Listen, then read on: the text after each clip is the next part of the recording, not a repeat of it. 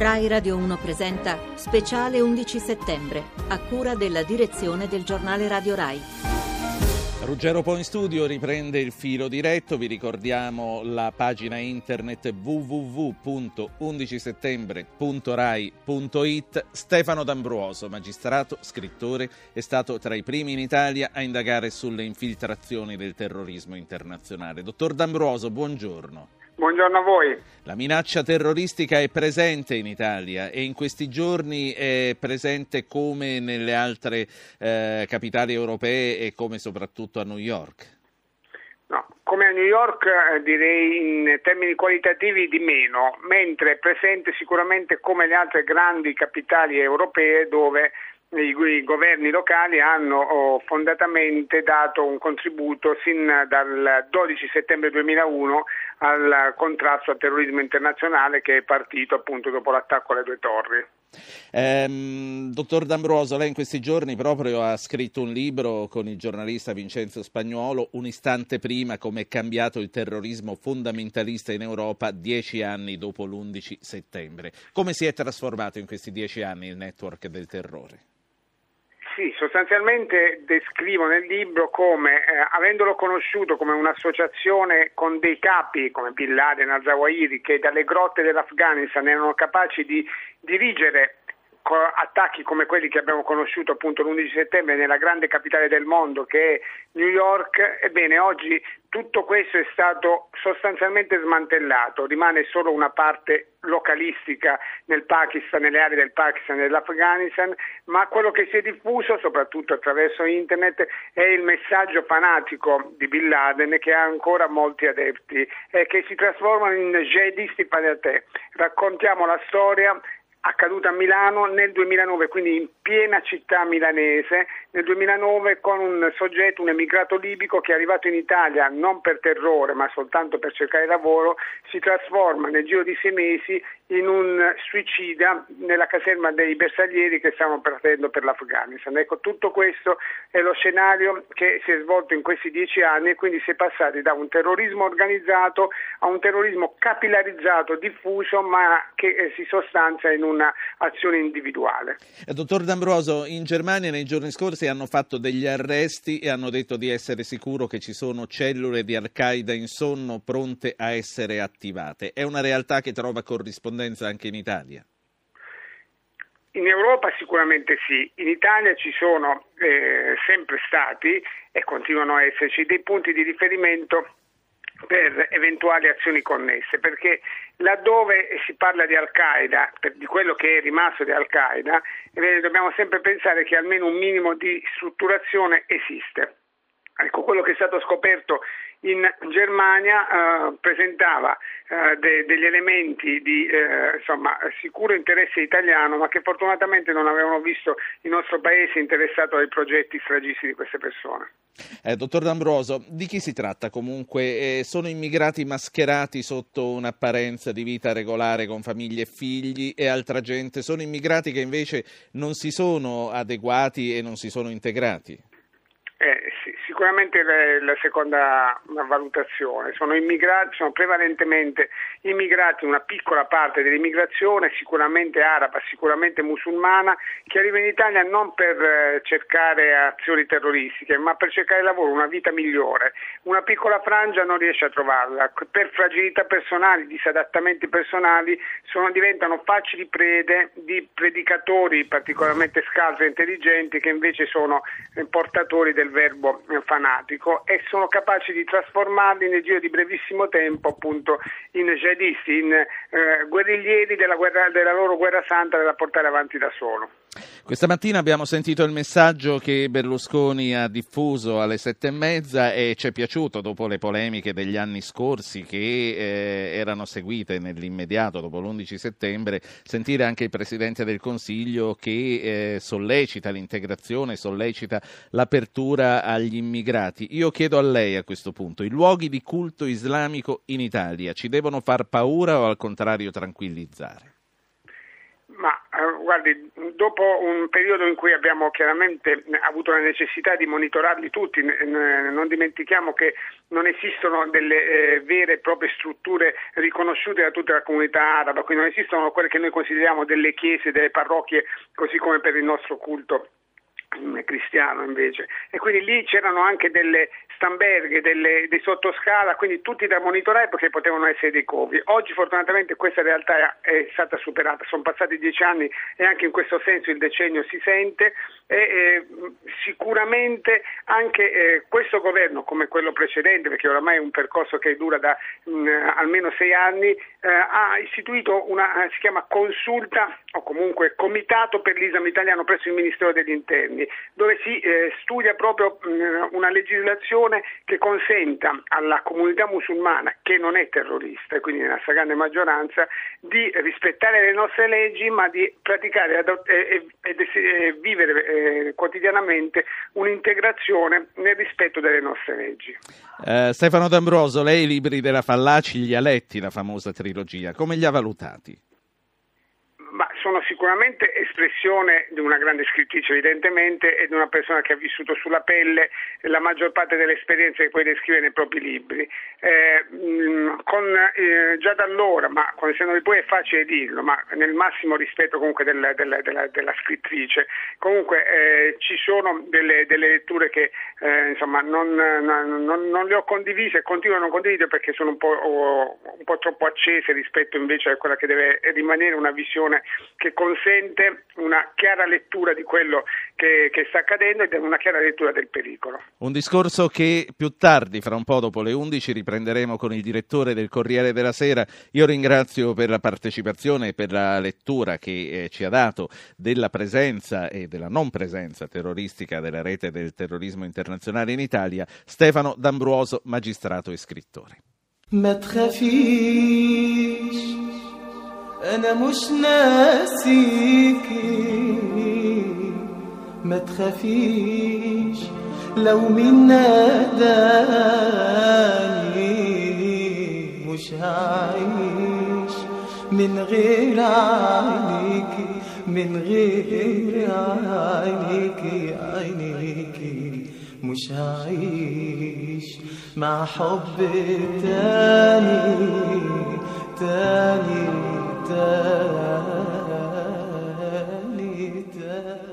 Robert Fisk, corrispondente del quotidiano britannico The Independent per il Medio Oriente, oggi è uno degli inviati di guerra più conosciuti e più apprezzati al mondo. Dall'11 settembre 2001 in poi buona parte della sua attività giornalistica si è concentrata gioco forza sugli effetti della reazione americana.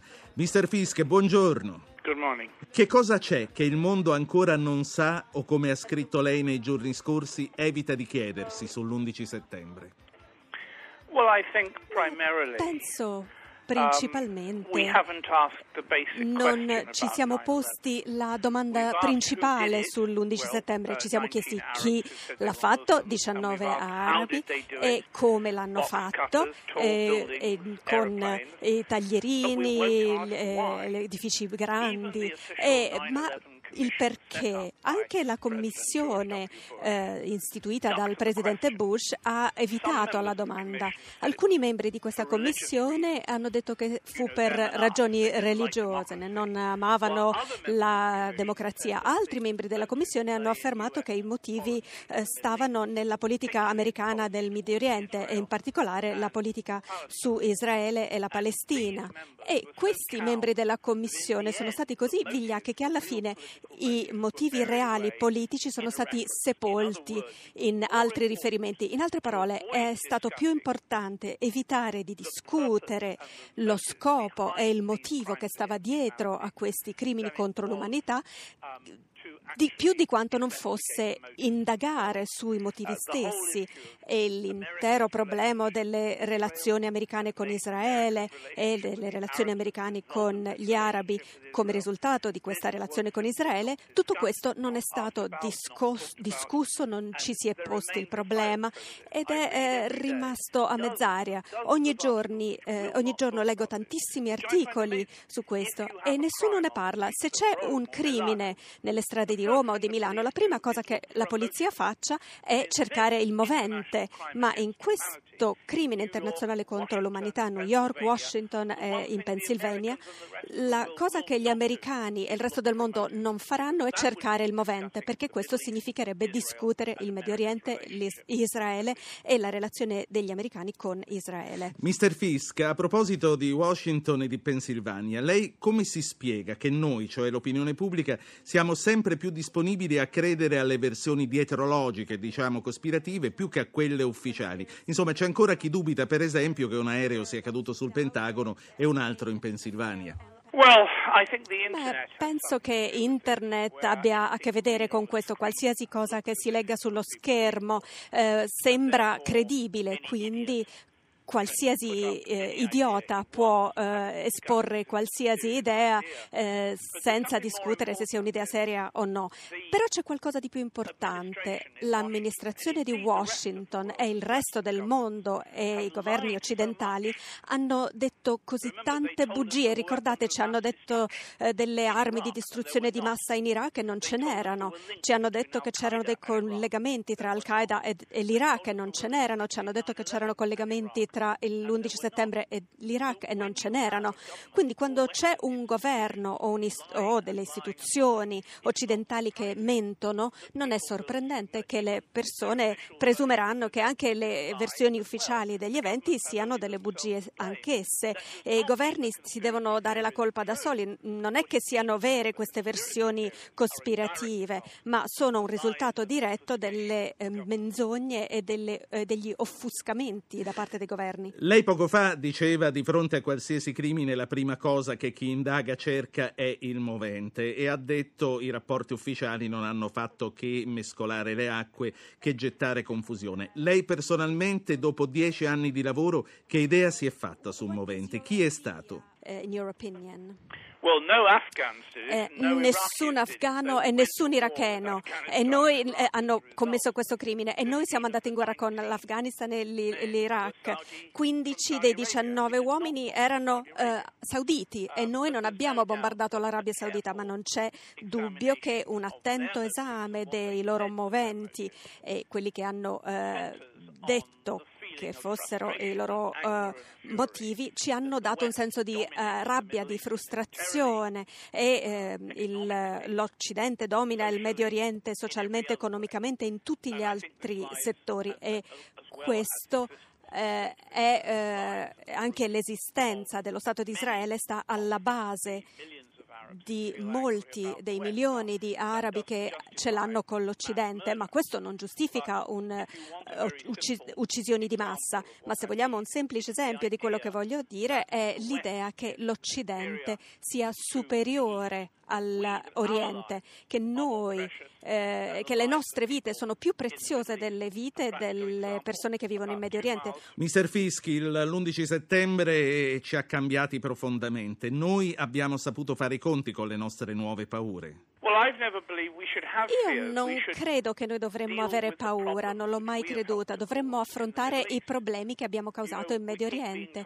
Noi, eh, a noi è stato detto che il mondo è cambiato per sempre. All'epoca io ho detto non eh, farò sì che 19 assassini arabi cambino il mio mondo. E Bush e Blair hanno persuaso il mondo che eh, c'era da avere paura e hanno permesso torture, esecuzioni, eh, prigionie prigio, eh, campi di prigionia come Abu Ghraib e Guantanamo. Queste persone hanno permesso che eh, l'11 settembre abbia cambiato la moralità eh, attraverso eh, convenzioni della Croce Rossa, il Trattato dell'AIA per proteggere i diritti umani e queste convenzioni sono state buttate al vento, le convenzioni e i trattati che noi avevamo messo insieme con il Consiglio di sicurezza dell'ONU dalla Seconda Guerra Mondiale, tutte queste convenzioni sono state buttate al vento a causa dell'11 settembre ed è questa la vera tragedia. Un'ultima cosa, Mr. Fisk, la cattura quest'anno alla vigilia del decennale di Bin Laden ha chiuso un capitolo.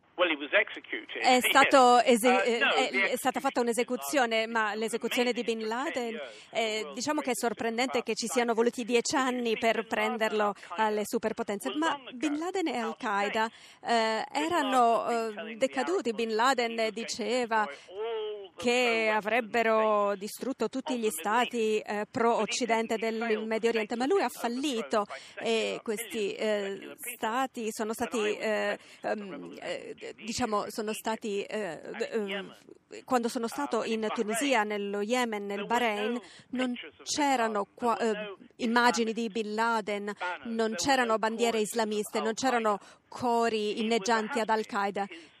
Lui è un, nel passato gli arabi hanno rigettato l'idea della violenza per eh, rovesciare i governi. E, secondo la Sharia loro volevano vivere in dignità, in democrazia e in libertà.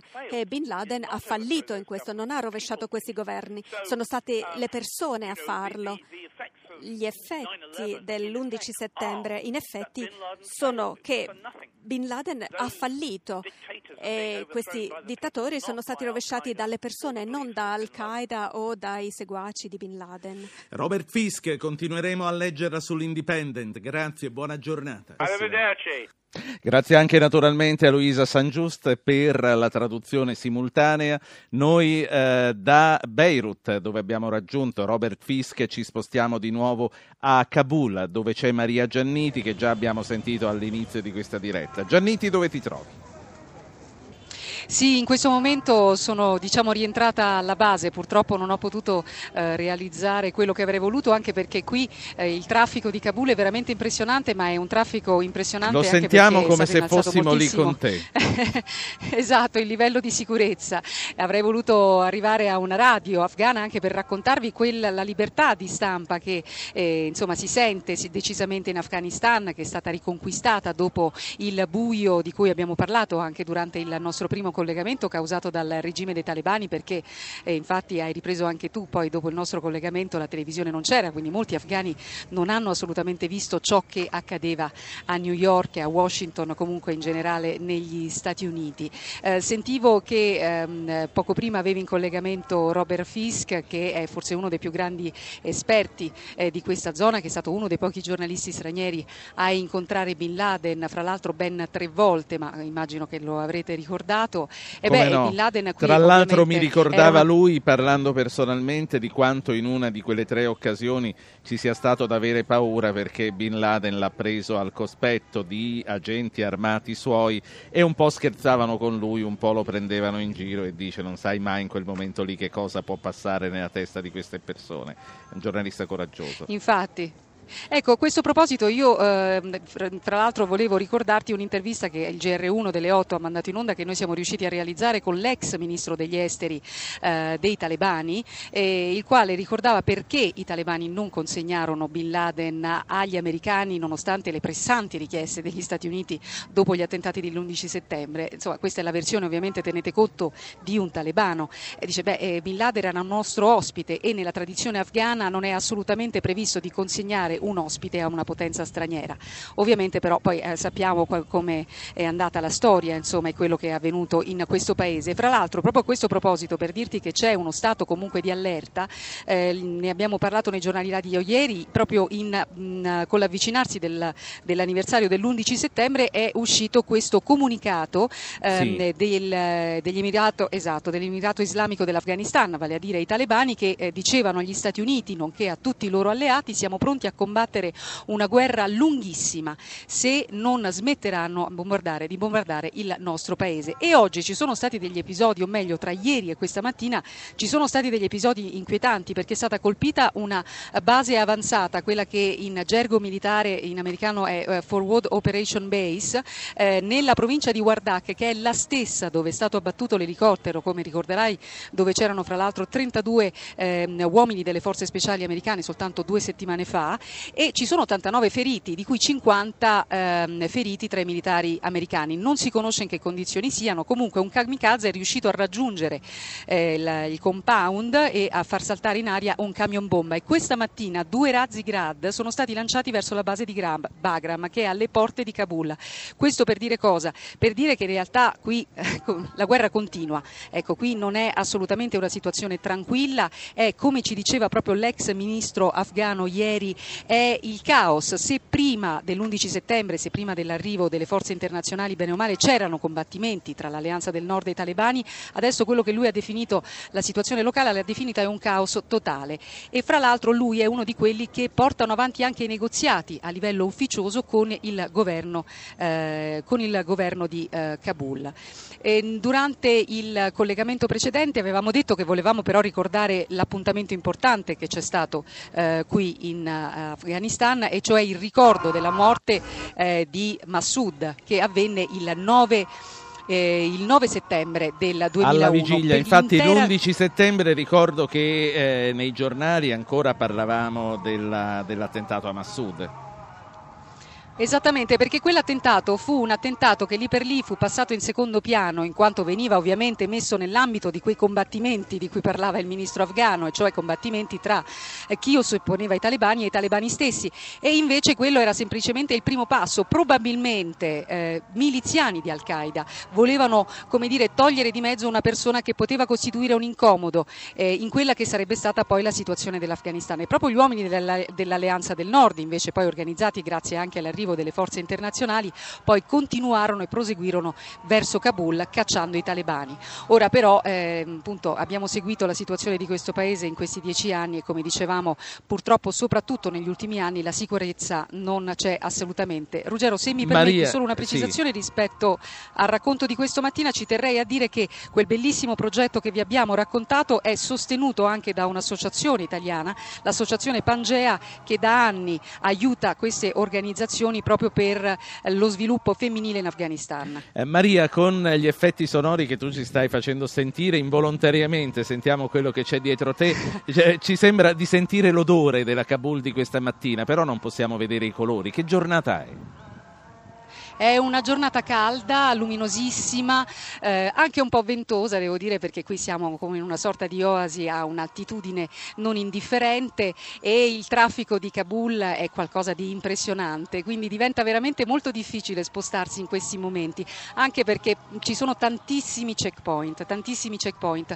Però nonostante ci sia paura, eh, perché eh, l'ultimo attentato di kamikaze eh, che abbiamo visto proprio qui a Kabul è stato il 16 agosto scorso, scorso, la gente continua la propria vita, la gente continua la propria vita. Io fra l'altro eh, devo dire, io ero stata qui a Kabul nel maggio del 2001, prima dell'11 settembre, ed era camminare in una strada, iperstrade silenziosissime, strade sterrate, non c'era niente, assolutamente niente, solo qualcuno in bicicletta e solo questi tanti pick-up con a bordo i talebani. Ecco, la direzione Grazie. che c'è a dieci anni di distanza è completamente diversa, completamente diversa. Traffico impazzito, tantissimi negozi, tantissime attività eh, aperte aperte, insomma un paese che cerca di vivere la propria normalità a dispetto di tutto. Grazie a Maria Gianniti in diretta da Kabul.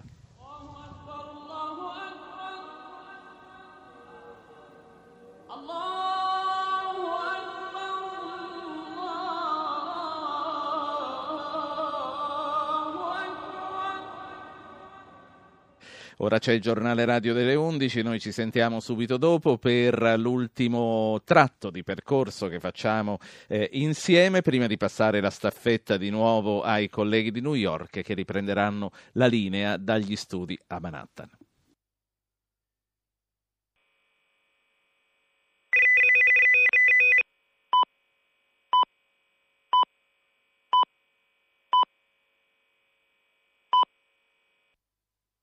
Ore 11.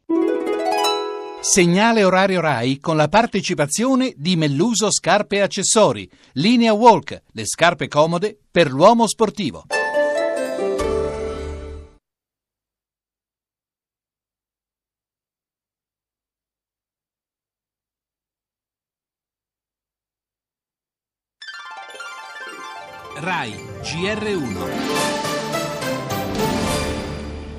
Buongiorno in studio Maurelia Carafa. A dieci anni dal tragico attacco l'11 settembre alle Torri Gemelle di New York e al Pentagono, i talebani tornano a colpire le truppe americane in Afghanistan. Due razzi sono stati lanciati contro la base di Begram a Kabul. Al momento non si conosce l'entità dei danni. Ieri un attentato con un camion bomba in una base dell'ISAF, le forze di sicurezza internazionale, ha provocato tre morti e 89 feriti, tra cui una cinquantina di soldati statunitensi.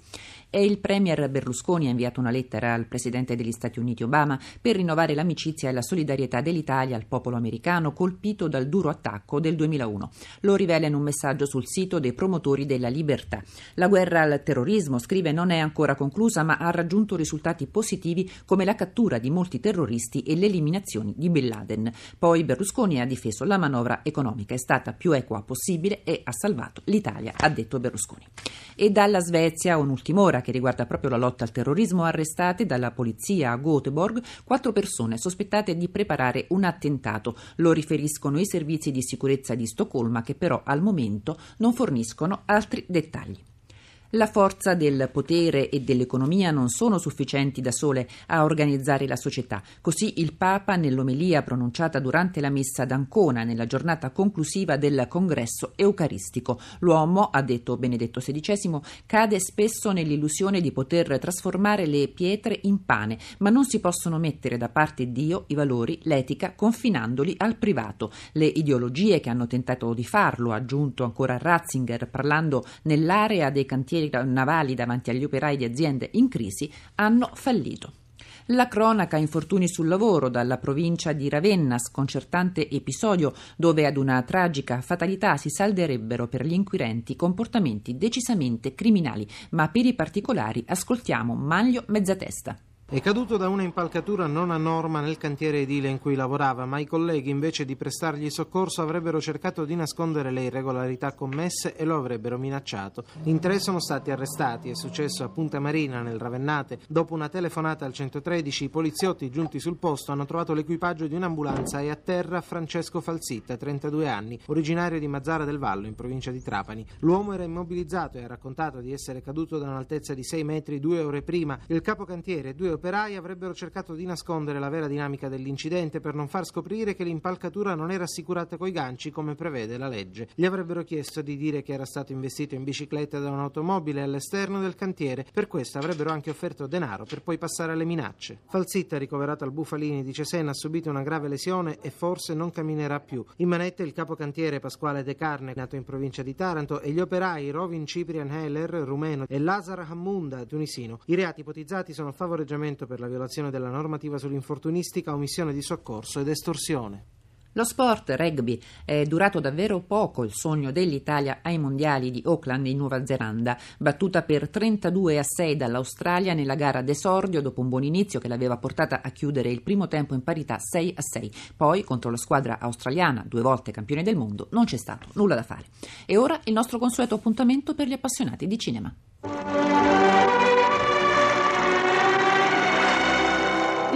Della settimana di Antonio D'Olivo.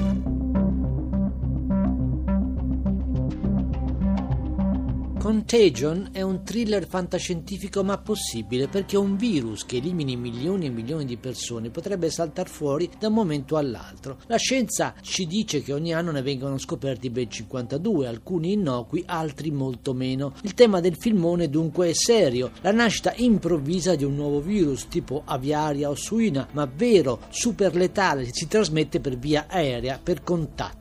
L'idea brillante di raccontare l'epidemia in modo corale, saltando da un continente all'altro e a seconda del paese i toni cromatici cambiano e da un personaggio all'altro facendo apparire sullo schermo giorno 2, giorno 3 e così via e giorno 1 sarà svelato alla fine. Il meccanismo, convulso e serrato, funziona perché Steven Soderbergh rivoluziona con il suo stile raro un genere sfruttato, anche se non fa piacere vedere dopo soli 8 minuti Gwyneth Paltrow, appena rientrata negli Stati Uniti da Hong Kong, morire sullo schermo senza trucco colorito verdastro la bava alla bocca e finire con il cranio aperto sul tavolo autoptico. In Contagions non c'è nessuna metafora della crisi economica, ma solo il virus e lui il vero protagonista. Il tono emotivo del film è alto, da una parte il panico, i milioni di morti, dall'altra la fannosa ricerca del vaccino. Cast incredibile, Marion Cotillard, Matt Damon, Lawrence Fishburne, Jude Law, Gwyneth Paltrow, Kate Winslet, Elliot Gould. Ottimo film. Rai Radio 1, la linea torna allo speciale 11 settembre con Ruggero Po in studio e i nostri inviati a New York. La prossima edizione alle 13.17. Vi ricordiamo che questa edizione del GR1 è disponibile anche su internet all'indirizzo www.grr.rai.it insieme al servizio di podcasting per scaricare le vostre trasmissioni preferite. C'è un SUV compatto perfetto per queste strade e per queste altre è la nuova Volkswagen Tiguan. Scegli tra la sua anima off-road e quella on-road. Anche col cambio di SG a doppia frizione a sette rapporti. Motori Blue Motion Technology con sistema start and stop. E sistema DCC che adatta le sospensioni a ogni fondo stradale. Nuova Tiguan, il subcompatto secondo Volkswagen. Tua a partire da 22.900 euro. Scoprila sabato 17 e domenica 18. Info su Volkswagen.it. Ma lo sai che da Expert se compri un computer ti danno anche uno smartphone? Non ci credo! Invece sì! Il notebook Toshiba con processore Intel Core i5-2410M, grafica dedicata da 1 giga, hard disk da 500 giga, ideale per elaborazioni foto e video, abbinato allo smartphone Samsung Corby, costa solo 499 euro. Vendita abbinata valida dal 1 al 17 settembre 2011. Info e dettagli in tutti i materiali presenti nei punti vendita aderenti. Lo voglio anch'io!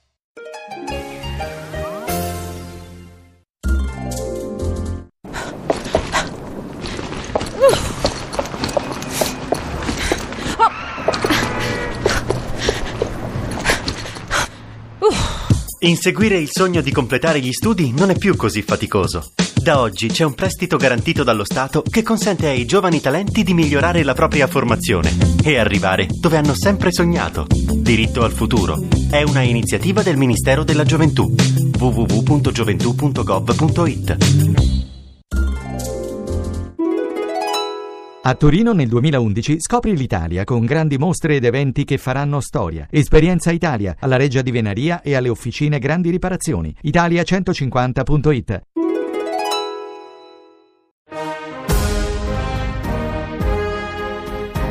Rai Radio 1 presenta Speciale 11 settembre, a cura della direzione del giornale Radio Rai.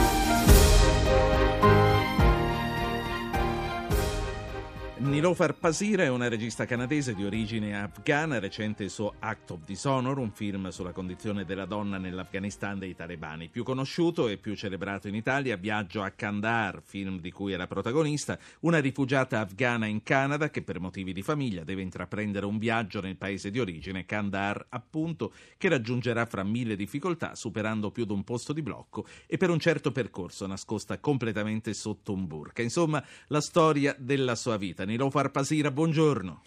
Buongiorno. Lo stesso viaggio lei lo fece nella realtà a metà degli anni 90. Sono cambiate le cose da quei tempi? Lei oggi incontrerebbe le stesse difficoltà? Diciamo che in superficie molte cose sembrano essere cambiate da allora. Le forze della Nato e della comunità internazionale ci sono, in realtà però non è cambiato molto. Nel 2010 ho fatto lo stesso viaggio, ho viaggiato da paese a paese al confine tra Pakistan e Afghanistan e ho potuto constatare che la sicurezza non è migliorata. Ci sono molte zone controllate dai talebani o dai loro sostenitori ed è triste dirlo, ma dieci anni dopo se una donna vuole intraprendere lo stesso viaggio che ho fatto io incontrerebbe le stesse difficoltà.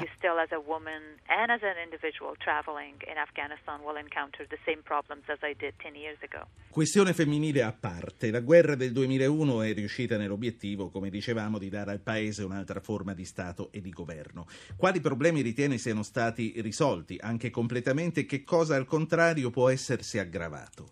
Uh, well, uh, the situation of other than the lives of women, which has always been talked about, and it is an important. La questione femminile è naturalmente molto importante, visto quello che le donne hanno sofferto sotto il regime dei talebani. La vita normale delle persone normali è migliorata. Adesso l'afgano medio è più ricco, sia che questo denaro sia di provenienza lecita oppure no. Dieci anni fa erano alla fame, c'è un grado maggiore di libertà e di speranza per le persone. I giovani si esprimono attraverso la musica e l'arte, raccontando le loro esperienze di tutto quello che hanno passato. Benché i mass media siano controllati molto spesso dai signori della guerra, c'è la sensazione di avere delle possibilità e delle nuove opportunità. La cosa che è rimasta uguale o addirittura peggiorata, come dicevo, è il senso di sicurezza. Um, both corruption and security are the two very key things. Uh, Un'ultima cosa, molte polemiche ha suscitato dopo la cattura e l'uccisione la decisione di disperdere il corpo di Bin Laden in mare. Per come conosce lei la sua gente, lei crede che se fosse stato sepolto, oggi il cimitero sarebbe diventato un luogo di pellegrinaggio e di culto? Uh, Quando i corpi speciali americani hanno deciso di buttare il corpo di Bin Laden in mare una volta ucciso, è proprio questo che hanno voluto evitare. Nel 2001, quando andai a Kandahar, c'era un luogo che serviva da cimitero per i militanti di Al-Qaeda uccisi nei bombardamenti americani. Questa sorta di cimitero è diventato immediatamente un luogo di culto. Le persone si recavano lì per pregare, avevano sistemato delle bandiere verdi tutto intorno, avevano messo dei pezzi di stoffa sopra questo terreno per commemorare delle persone che erano considerate addirittura dei santi e delle quali nessuno conosceva nemmeno il nome. Tenuto conto quindi della venerazione che suscitava Bin Laden, un'eventuale tomba avrebbe sicuramente portato a ben di più.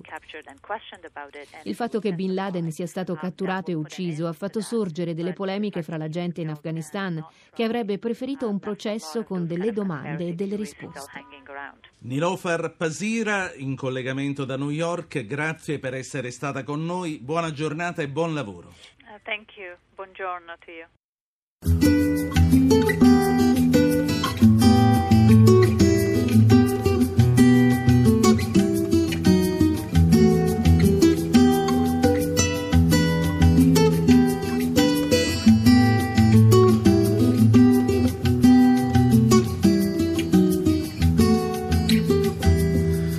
Blood will flow when flesh and steel are one, drying in the color of the evening sun. Tomorrow's rain will wash the stains away, but something in our mind will always stay. Perhaps this final act was meant to clinch a lifetime's argument nothing comes from violence and nothing ever could. La rabbia e l'orgoglio, la forza della ragione, l'Apocalisse. Oriana Fallaci intervista se stessa. Questa è la pubblicazione di Oriana Fallaci dopo l'11 settembre. Fallaci che da tempo metteva in guardia contro il pericolo Islam, contro l'Eurabia, come lei amava definire l'Europa presa d'assalto dagli immigrati. Fallaci che non ha mai spezzato fino all'ultimo il filo che la legava al Corriere della Sera. Ferruccio De Bortoli, direttore del Corriere della Sera, buongiorno. Buongiorno, buona domenica a tutti gli ascoltatori. Che cosa ricorda degli incontri con Oriana Fallaci dopo l'attacco all'America? Ma ricordo le telefonate che abbiamo avuto dopo l'11 settembre e il mio viaggio che avvenne pochi giorni dopo in una New York ancora deserta, colpita, in cui c'era ancora il fumo che si levava da Ground Zero e lei che viveva assagagliata nella sua casa sulla 61esima e che in qualche modo aveva persino paura ad uscire, però aveva voglia di scrivere, aveva voglia di gridare il suo sdegno e anche di scuotere un po' un Occidente impigrito, addormentato, impaurito. Quindi erano sensazioni autentiche, non c'era niente di calcolato in quello che scriveva. Guardi, assolutamente, Oriana era una grandissima scrittrice, una persona istintiva, con un carattere estremamente difficile perché non, quella, quell'articolo che poi venne pubblicato il 29 settembre del 2011 fu un articolo che lei riscrisse numerose volte, ebbe 16 giri di bozze e per fortuna a un certo momento le si disse guarda Oriana dobbiamo uscire perché il giornale deve essere stampato, se ne l'avrebbe riscritto continuamente e aggiungeva sempre degli aggettivi, non era mai certa che quegli aggettivi descrivessero veramente fino in fondo il suo sdegno, la sua, la sua rabbia, ma anche questa voglia di reagire. Ci sono stati dei momenti anche duri fra di voi? No, no, abbiamo litigato spesso e non mi ha più parlato poi, per esempio, non, non gradiva che ci fossero opinioni differenti che, che il giornale ha, ha, pubblicato, per esempio oggi riproponiamo per esempio un altro bellissimo articolo di Tiziano Terzani che pur essendo fiorentino come, come Oriana aveva preso una via totalmente diversa, non soltanto sotto il profilo geografico, essendo andato lui a Oriente e lei a Occidente. Insomma. E I due non, non, si amavano, non si sopportavano, quindi lei non prese benissimo questa, questa cosa, però era giusto dare ai lettori diversi punti di vista. E probabilmente qualche errore l'ho commesso anch'io, poi dopo lei è ritornata, ha scritto e, e forse se c'è un rammarico che mi devo fare che andava difesa di più da certi attacchi sbagliati che ecco, ha avuto io... perché non c'era una, um, nulla di cioè, la cosa fondamentale del, del messaggio di Oriana era occidentali svegliatevi e italiani svegliatevi siate orgogliosi di quello che siete e in qualche modo cercate di dimostrare anche i valori di cui siete portatori. Io è proprio qui che volevo che volevo arrivare per concludere la nostra chiacchierata, chiederle come valuta le polemiche e il rifiuto da parte di molti lettori che negli anni 70 l'avevano divorata e adorata e poi l'hanno rinnegata. Ma eh, Oriana poi si, si, chiuse in un silenzio di una decina d'anni che spezzò con quell'articolo famoso di dieci anni, di dieci anni fa. Oriana aveva un grandissimo amore per il proprio paese, una, una grande forza d'animo, dei valori nei quali credeva e con un carattere ispito che in qualche modo qualche volta arrivava ad usare delle parole forti, insomma, però l'autenticità, la profondità di Oriana sono qualcosa che ci manca in qualche modo tutti i giorni, perché vorremmo che ci fossero persone capaci di smuovere i sentimenti come è stato in grado di farlo lei con i suoi articoli, con i suoi libri. Direttore, grazie. Ferruccio De Bortoli, grazie, direttore grazie, del Corriere della domenica. Sera. Buona domenica a lei, buona domenica a tutti i nostri ascoltatori. Io a questo punto voglio, eh, sull'onda dei ricordi, come abbiamo ripetutamente fatto questa mattina, abbiamo sentito frammenti d'epoca, vorrei riproporvi eh, parte del discorso che il presidente della Camera dell'epoca, che era Pier Ferdinando Casini, fece davanti al Parlamento congiunto all'indomani dell'11 di settembre del 2001. Il nostro primo pensiero è di piena, intensa e commossa solidarietà nei confronti delle famiglie di migliaia di vittime innocenti di questo orrendo crimine. La Camera dei Deputati si riconosce nelle parole pronunciate già nel pomeriggio di ieri dal Presidente Carlo Azeglio Ciampi. Questa istituzione si sente a fianco del popolo americano, a fianco delle autorità di governo e del Parlamento di questa grande nazione amica ed alleata dell'Italia. Il Parlamento è la massima espressione della rappresentanza e della sovranità popolare nel nostro Paese. Per questo mi sento di dire che i cittadini italiani partecipano intensamente alla tragedia che ha colpito il popolo americano e sono particolarmente vicini anche alla comunità italo-americana che costituisce uno dei nostri più saldi vincoli di unione. Voglio esprimere al Paese e anche a lei, signor Presidente del Consiglio, la certezza che la Camera dei Deputati farà fronte comune nella solidarietà agli Stati Uniti e nella lotta al terrorismo. Questa azione terroristica ha colpito i simboli della potenza politica, economica e militare americana, ha aggredito l'intera civiltà occidentale. Questo ci lascia sgomenti e attoniti. Ma più ancora siamo colpiti dal fanatismo religioso che sembra aver mosso gli autori di questa strage, un fanatismo che disprezza il valore della vita umana, anche della propria, che cancella ciò che più di profondo c'è in noi, l'istinto di conservazione e la paura della nostra morte. Il timore che abbiamo è che da ieri tutto sia diverso, che quanto accaduto accenda nuovi grandi focolai di tensione internazionale e da gravi conflitti che sono purtroppo già in atto. In questa situazione però Sarebbe un errore per l'Occidente rinchiudersi in se stesso e ridimensionare il proprio impegno internazionale per la ricerca della pace e della convivenza civile.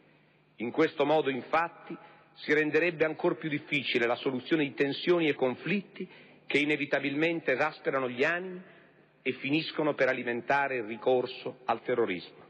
Pur nella costernazione di queste ore, vogliamo riprendere il filo della speranza e della fiducia nel futuro che anima le nuove generazioni e che i governi e le istituzioni hanno la responsabilità di non disperdere.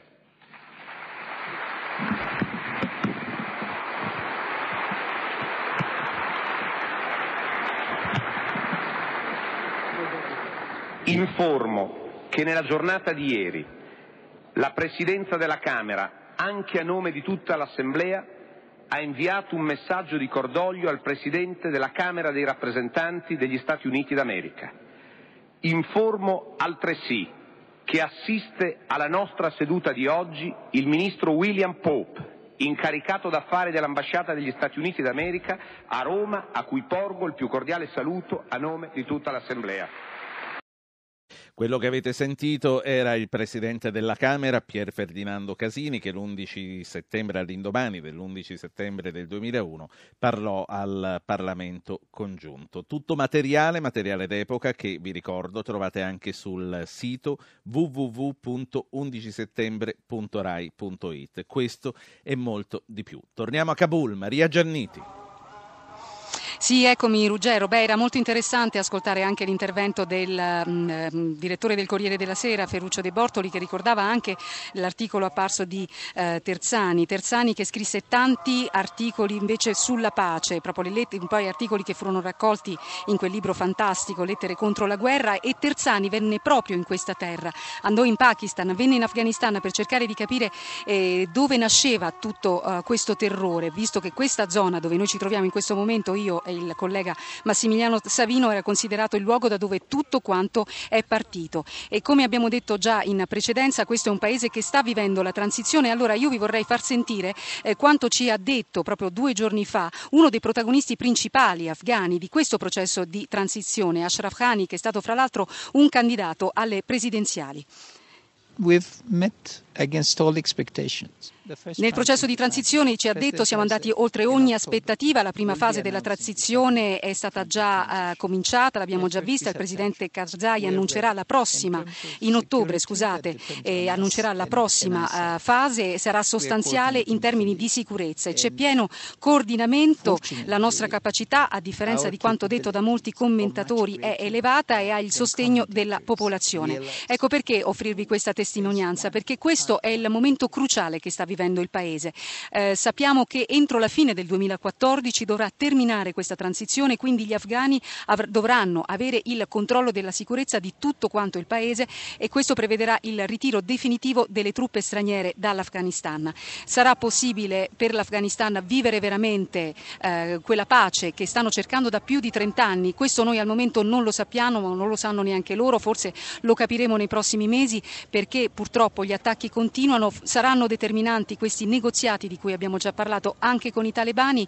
Insomma, non bisogna dimenticare questo paese che era in un buco nero prima dell'11 settembre del 2001, tanto è stato fatto in questi dieci anni, tanto purtroppo è stato anche distrutto, però eh, dobbiamo anche tenere presente quello che abbiamo imparato sull'Afghanistan e quindi eh, farne tesoro affinché questo paese veramente possa andare verso un futuro di pace. Ruggero. Io non so se hai avuto la possibilità da lì di ascoltare anche l'intervista al regista Nilofar Pasira che diceva come l'Afghanistan dove eh, resta percepibile un grande senso di insicurezza come hai detto te però ha fatto notevoli passi avanti. Dice oggi i giovani si possono esprimere oggi i giovani possono credere nel futuro esprimersi attraverso l'arte e c'è l'impressione che benché i mass media siano in un qualche modo controllati dai signori della guerra ci sia la sensazione di avere una libertà che non avevano mai avuto. Tu puoi confermare confermare da quello che vedi queste impressioni? Eh,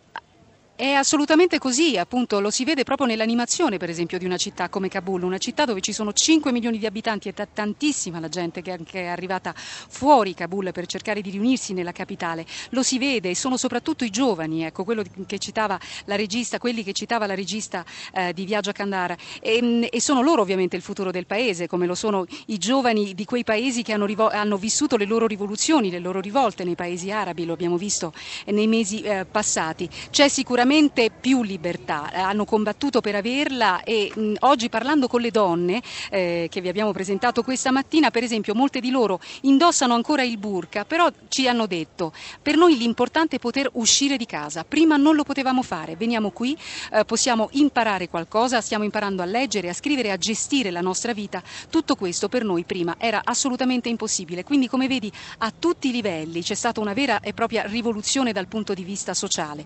La cosa importante importante però è la sicurezza, perché ovviamente, come dicevamo, c'è tanta paura e la gente comunque vive sempre con il timore di poter diventare vittima di un attentato oppure di trovarsi magari sotto qualche bomba sganciata dalla sì. Nato. E si capirà nei prossimi mesi appunto se eh, il processo di transizione eh, proseguirà eh, nella maniera giusta oppure no. In apertura dicevamo all'epoca gli afghani non seppero quello che stava succedendo in America perché eh, tutto era buio, tutto era oscurato dai talebani. Oggi che cosa cosa sanno dei, dei, ricordi e delle manifestazioni che si stanno facendo per il decennale? Ma l'11 settembre per loro non è una data importante. La data importante è stata quella dell'altro ieri che abbiamo ricordato con l'omicidio di Massoud. Lì veramente abbiamo visto tantissima gente per le strade, dei cortei impressionanti e fra l'altro non abbiamo avuto la possibilità di arrivarci, sarebbe stato impossibile, ma la valle del Panshir dove viveva Massoud era invasa di gente. Lì c'è stata la grande manifestazione di ricordo. Questo per loro è stato il vero anniversario. L'11 settembre per loro è una data che conta relativamente nella loro vita di tutti i giorni però al tempo stesso è una data importante proprio perché questo paese è uscito dal buio ed è cominciata una fase nuova, una fase nuova che purtroppo ha portato anche a una guerra, ha portato anche a bombardamenti, però anche una fase che ha portato a maggiore libertà. Maria Gianniti, grazie, noi ti ascolteremo di nuovo nel corso del filo diretto che lo ricordo più agli ascoltatori che a te, continuerà fino alle 24 di oggi. Grazie a Maria Gianniti da Kabul in diretta. Grazie a voi.